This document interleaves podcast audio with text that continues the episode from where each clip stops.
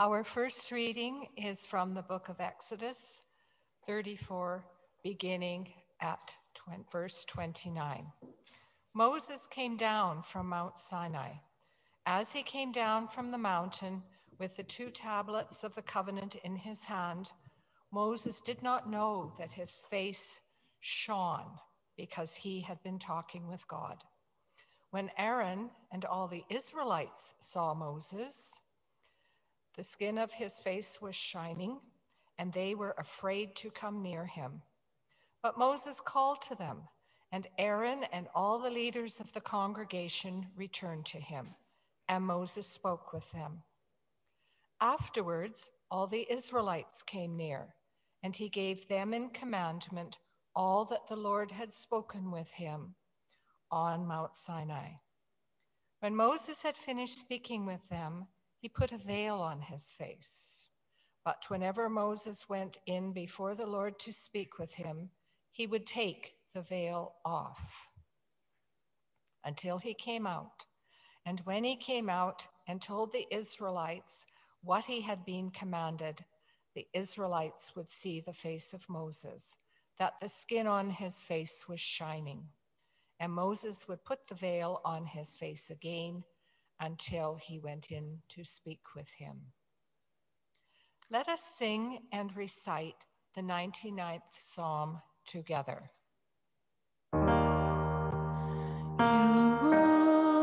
justice and delight and faithfulness maintain.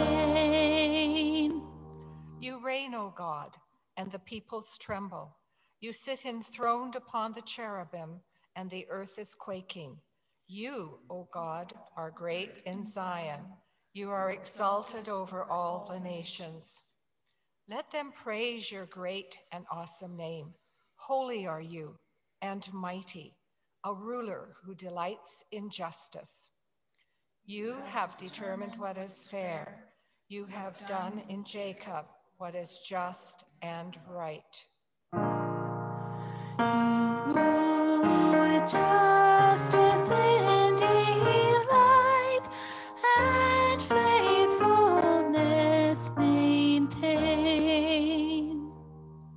Moses and Aaron were among your priests, Miriam among those who called your name.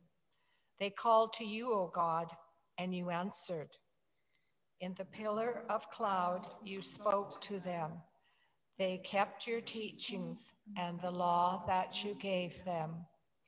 O God, our God, you answered them. To them you were a forgiving God, though you punished their offenses.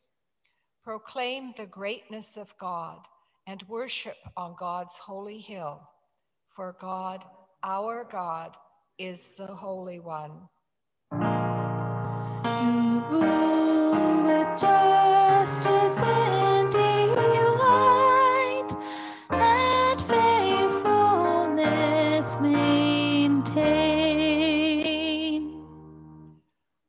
Gospel reading for this morning is from the Good News according to Luke, chapter 9, beginning at verse 28. Now, about eight days after these sayings, Jesus took with him Peter and John and James and went up on the mountain to pray. And while he was praying, the appearance of his face changed, and his clothes became dazzling white. Suddenly they saw two men, Moses and Elijah, talking to him. They appeared in glory and were speaking of his departure, which he was about to accomplish at Jerusalem. Now, Peter and his companions were weighed down with sleep, but since they had stayed awake, they saw his glory and the two men who stood with him. Just as they were leaving him, Peter said to Jesus, Master, it is good for us to be here. Let us make three dwellings one for you, one for Moses, and one for Elijah, not knowing what he said.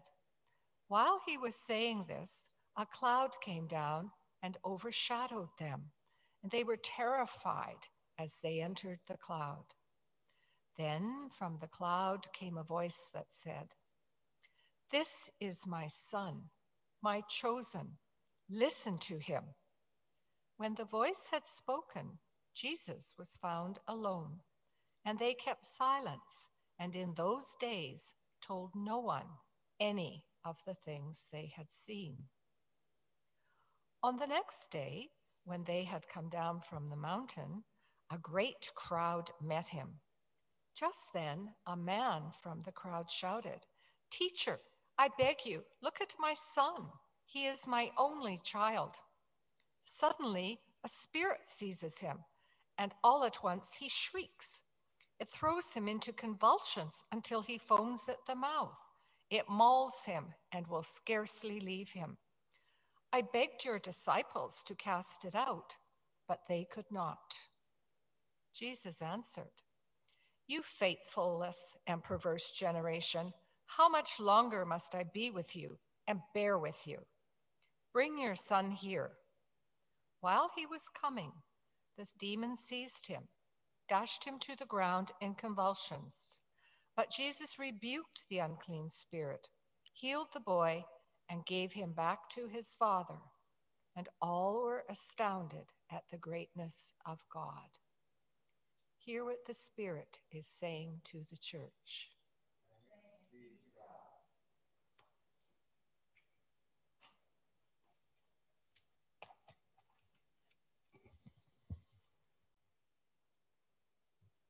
Let us pray. Gracious and loving God, in this holy place, in this holy time, fill our hearts with your spirit, embrace us with your love, and open our eyes to all the possibilities you have in store for us. In Jesus' name we pray. Amen. In the gospel passage for this week, Peter, desperate to capture the spirit of the moment and reluctant to return to the mundane, grasps at a spectacular vision he has stumbled into the blind, sublime. He wants to harness this experience. He wants for this episode to make a difference in the life, in his life, and the life of his friends. For this event on the mountaintop to shift the axis of power and to do nothing less than to rearrange the cosmos. Just prior to today's gospel reading, Jesus gives a serious commission to the disciples. It's powerful. Peter would have remembered it. You who wish to be my followers must deny your very self. Take up your cross, the instrument of your own death, every day, and follow in my steps. If you would save your life, you will lose it. And if you'd lose your life for my sake, you will save it. And so, in this frame and mind and heart, they climb Mount Tabor. Jesus is praying, and as he prays, his face changes and his clothes become dazzlingly white. Moses and Elijah appear to Jesus and to the disciples. Today's text tells us that they appeared in glory and spoke of the prophecy that Jesus was about to fulfill in Jerusalem. Typically, typically, the disciples have fallen asleep and missed this part. But suddenly they awaken and see Jesus in glory and the two people standing next to him. The disciples make a suggestion that three tents be set up on the mountain and that Jesus, Moses, and Elijah each occupy a tent. They try to convince Jesus that this could be a permanent arrangement and that all could remain on the mountain having amazing and cozy conversations with Jesus, Moses, and Elijah. But a cloud appears and overshadows them. Suddenly, the confidence of the disciples is lost and they grow fearful. A voice speaks from the cloud and says, This is my own, my chosen one. Listen to me. The voice then goes silent. Moses and Elijah disappear from view, leaving Jesus standing with Peter, John, and James. In today's reading from chapter 34 in the book of Exodus, we again climb a mountain, this time with Moses as he climbs Mount Sinai. In another time, I climbed Mount Sinai, or rather, sat on a camel and rode to the top of Mount Sinai. I was journeying with 20 other pilgrims who were spending six weeks in Israel and Palestine, to deepen our spirituality, and to live in community. We rode in the darkness when it was cooler for us and certainly for the camels. It was a hard ride for us on top of ill tempered and remarkably flatulent camels, pulled by locals who frequently yelled at or swatted, swatted the animals. Along narrow trails, we rode on the sure footed camels until we reached the summit and tried to gather in prayer and silence. It was a messy place, strewn with debris from other pilgrims and remarkably crowded and noisy. Not exactly the pristine place that I had imagined it would be. But we were there on the top of Mount Sinai, Sinai with all the context conveyed by that mesmerizing word, Sinai. So this morning we have two different mountaintop experiences, but some common traits are shared by both. On a mountaintop, we have the opportunity to enter into a time of deep reflection, contemplation, or if one is on a religious quest, an encounter with the divine, and an encounter certainly with oneself.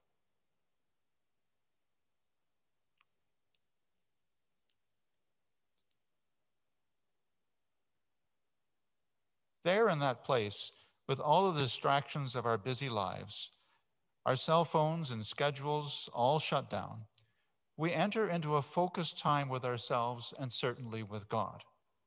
We empty ourselves out as one would empty a glass of water. And we await the influx of God's Spirit. Back in our regular lives, we persist in trying to understand our mountaintop experiences and indeed our valley moments throughout our lives. They arrived unannounced, changing us in irreversible ways if we pay attention. But too often, our response is like that of Peter, babbling absurdities because we cannot understand the significant, meaningful moment.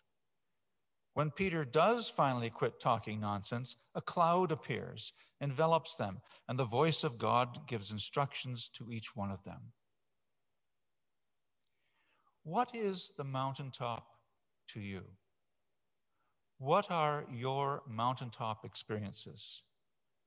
What does all of this mean to you in the midst of a pandemic, in the midst of a strangely challenging world? What does this passage call to mind and heart for you? On the one hand, we want our little egos to bask in Jesus' power and glory, but today's gospel reminds us that Jesus' mission was not to make a big deal of himself or to elevate his followers to positions of power, authority, and prestige through identification with him. It was rather to point through and beyond himself to God and to God's coming reign on earth, and to invite his followers to find their voice in bearing witness to this transforming, redemptive, merciful, and very loving God. High on the mountain, in a moment of numinous splendor, Jesus was indeed clothed in the dazzling light of God, but only briefly and only to a select few. The heavenly mystery was unveiled, only to be veiled again on the cross, and to be revealed again, not in the glorious light of a resurrection appearance, but in an empty tomb with a solitary human figure announcing his resurrection and subsequent return to Galilee. What do you hear in your heart as you reflect on these passages? Where does God speak to you in the midst of all the scripture? Do today's passages compel you to recognize mountaintop experiences as well as the eventual return to the valley below? Are you tempted sometimes to stay on the mountaintop and not come down because it's so comfortable there and so wonderful there and so easy there? And when you do come down, can you let go of that mountaintop experience to the point where you can be of some earthly good to other followers of Jesus? Hard questions, eh? The thought that our experiences in life are linked with God's story unfolding in the world can be reassuring, but also terrifying. We may even experience a faith moment without recognizing it at first. Still, others of us may be able to report hearing the word, word and voice of God, but out of fear, not feeling comfortable sharing our experience with the faith community, remaining silent. Perhaps we are like Peter, desperate for an enduring transfiguration. Perhaps we are desperate for God's presence to settle upon us, upon our lives, our neighborhoods, and our world. A permanent transformation of society, the liberation of the world from all of that which threatens it. Perhaps we want nothing less than the transfiguration of all things with the eternal goodness of God's life and love, starting with us in our hearts and our lives as we dwell in the power of God and prepare to take this redemption to the world. But Peter soon learns that he controls nothing when it comes to God. The vision does not stay. So Peter and the others follow Jesus down the mountain, a return to the unspectacular life they know, the day to day of discipleship, love for neighbors and strangers, the struggles of life, and the confrontation with the authorities, which will lead them to yet another hill to climb called Golgotha. But the good news this morning I would share with you is that God's presence can change our lives. Transfiguration is an invitation to return to our communities and to our lives with renewed attention and patience, awaiting the luminescence of the mundane. We are called to attend to the present and to wonder at the ordinary, to let Jesus' life astonish us with the sacred. And so it is good for us to be here today, right where we are, for this too is holy ground even in the midst of a pandemic. It's been a difficult year, a tough year. Physical isolation has meant chronic loneliness for many, which is only compounded by feeling alone in one's way of seeing the world while masked, distant, and wary of human contact. Yet, in this fraught and painful time, what we need, I would suggest, is more intensity of feeling, not less. We need to practice what American pastor and civil rights leader, the late John Lewis, described as the politicization of tenderness. Don't you love that? The politicization of tenderness. A regard for the humanity that wants our well being so much that we are willing, we are called to confront their fears, our fragility and paranoia, so that we might love to death all that rob, robs them of love and harms those they cannot think they can love. I would also suggest that our masks have unmasked us.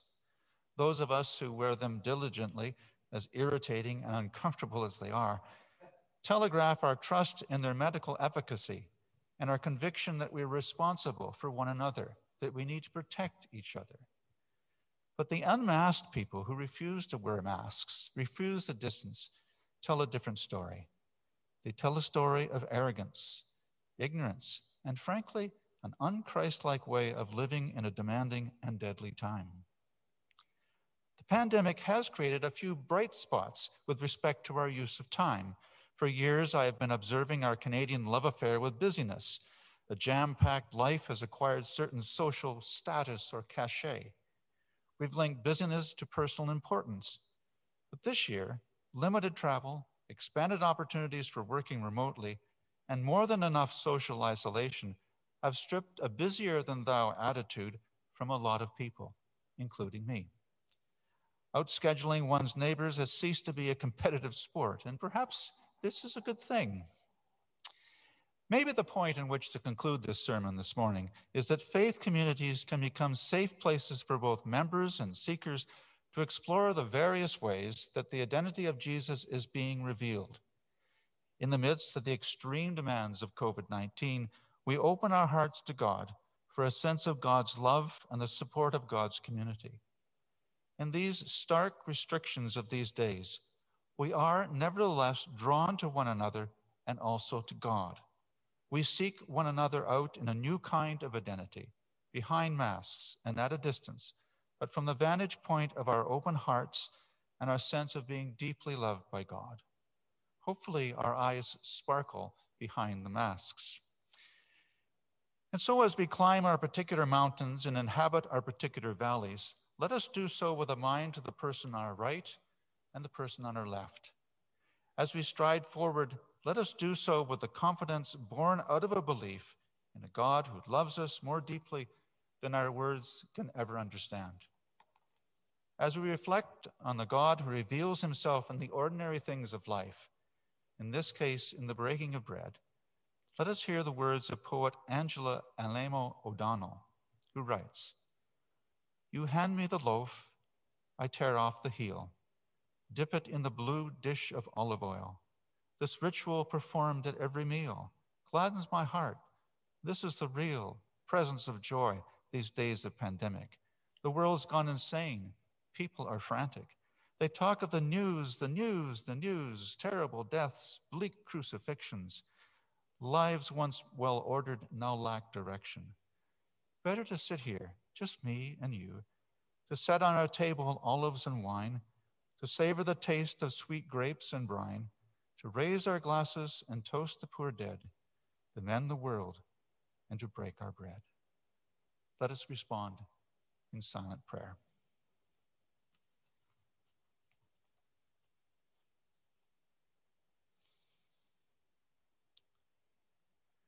We thank you, gracious God. In Jesus' name, amen.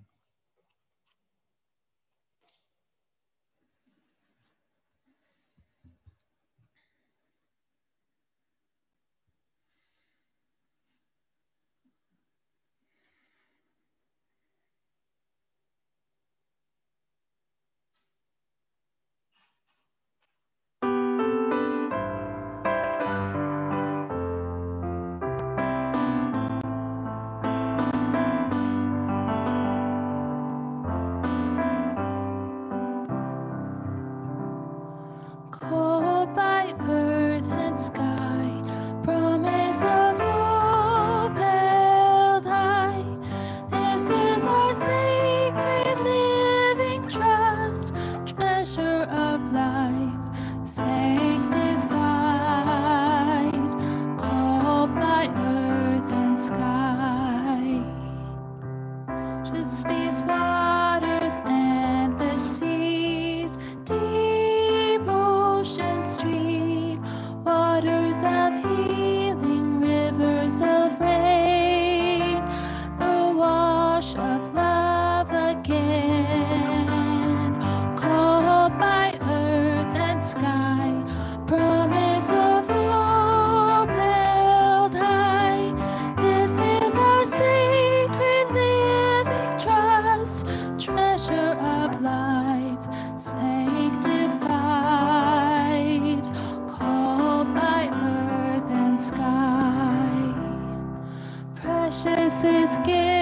the fire